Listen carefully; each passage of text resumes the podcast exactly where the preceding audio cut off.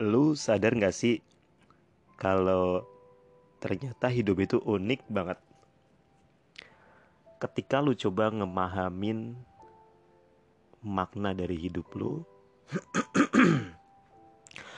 kadang tuh kayak malah gak ketemu gitu. Tapi ketika lu coba menerima keadaan, ketika lu coba berdamai dengan diri lu, satu-satu rahasia hidup tuh muncul aja gitu. Kayak apa sih namanya, ketika lu pengen suatu hal, kemudian lu udah achieve beberapa hal, pasti lu jadi pengen kayak, oh yang ini belum nih, oh yang ini gue pengen ini nih kayaknya nih, kayaknya ini bagus deh kalau gue punya ini, sebagainya. Yang kemudian ngebuat lo tuh kayak berfokus pada sesuatu yang lo tuh gak punya, dibanding lo menikmatin sesuatu yang udah lo punya gitu. Tau gak sih maksud gue?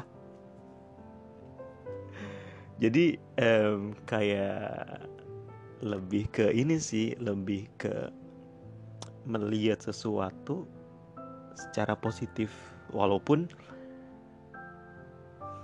itu negatif sebenarnya. Find the best from the worst, katanya kayak gitu. Lu tahu the law of attraction kan? Yang apa namanya, pemikiran lu itu menarik semua hal untuk menjadi reality di hidup lu. Ketika lu positif, ketika lu mikir positif, simply lu mikir positif, maka perilaku lu juga akan jadi positif, dan hal-hal yang terjadi sama lu juga akan positif. Kebalikan dari misalnya lu pagi udah kayak negatif banget gitu bawaannya, pasti hari itu pasti kayak ada aja gitu yang anjrit kok ini gini sih, anjrit kok itu gitu sih, kayak gitu. Lu pasti pernah nyadar deh gitu deh. Sama kayak lu misalnya gini, ini random sample ya. Lu jalan-jalan atau lu lapar dah, lu mau cari makan, lu lihat warteg kosong nih, kayaknya enak nih. Lu datang aja ke situ, lu makan. Terus warteg yang awalnya itu sepi, ketika lu datang, habis itu banyak aja yang datang, ada aja orang yang datang buat beli. Lu kadang pasti ngerasa kayak gitu kan? Aduh entahlah, itu pemikiran dari mana gue juga nggak tahu. Yang mau gue share tuh gini sebenarnya. Gue tuh dari dulu kayak orangnya tuh negatif banget.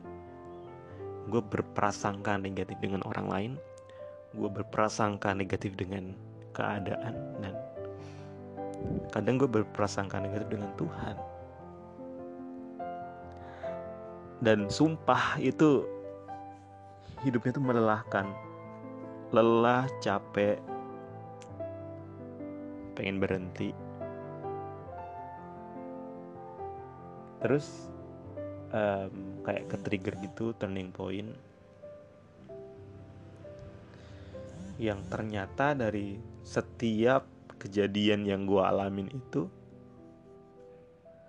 gue lihat dari perspektif lain, berubah. Jadi kayak ketika lo merubah cara lo melihat sesuatu, sesuatu itu akan berubah. Lo cobain deh. Kalau belum nemu, pasti bilang, ah apaan sih, bullshit, anjrit, ngomong doang, bacot gitu kan. Gue awalnya juga kayak gitu. Sampai akhirnya gue realize, setiap kejadian yang gue alamin, kenapa relationship gue selalu sad ending, kenapa finansial gue berantakan, kenapa hubungan gue sama orang selalu gak baik. I mean I cannot build the good relationship with people because I don't know how to make a friend. Pada akhirnya gue tahu ternyata. Pasti penasaran ya? Nggak mau gue bilangin. Jadi contohnya gini, gue ngutip dari perkataan. Gue ngutip dari Ustadz Ali. Mungkin lo tahu. Jangan pandangin wanita yang nggak berkerudung itu buruk, Karena kita gak pernah tahu rahasia dia dengan Allah, rahasia dia dengan Tuhan. Mungkin 2 rakaatnya dia di sepertiga malam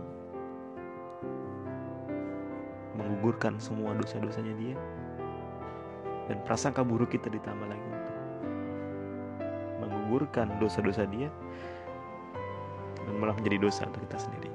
Kita gak pernah tahu rahasia manusia dengan Tuhannya, kan? Anjrit, gue bisa ngomong kayak gini. So bener deh, lu coba, lu berprasangka positif dalam kejadian yang lu alamin, lu akan terima dampaknya positif banget. Serius. Gimana? Ini teman rebahan yang oke, kan? Buat lu mengimajinasikan, menghayalkan. Kalau bahasa kerennya memvisualisasikan. Karena ketika lu punya mimpi, mimpi itu harus jelas, mimpi itu harus terukur. Dan lu punya plan jelas, kan? Anjrit, gue gak pernah terapin itu dalam hidup gue. Pantesan mimpi gue tuh kayak, hidup gue tuh flat-flat doang. Anjrit, gue baru kepikiran. Mimpi lu harus jelas, mimpi lu harus terukur, dan step yang lu lakuin harus mengarah ke sana. Oke, gue cari mimpi gue dulu, Pak. See you.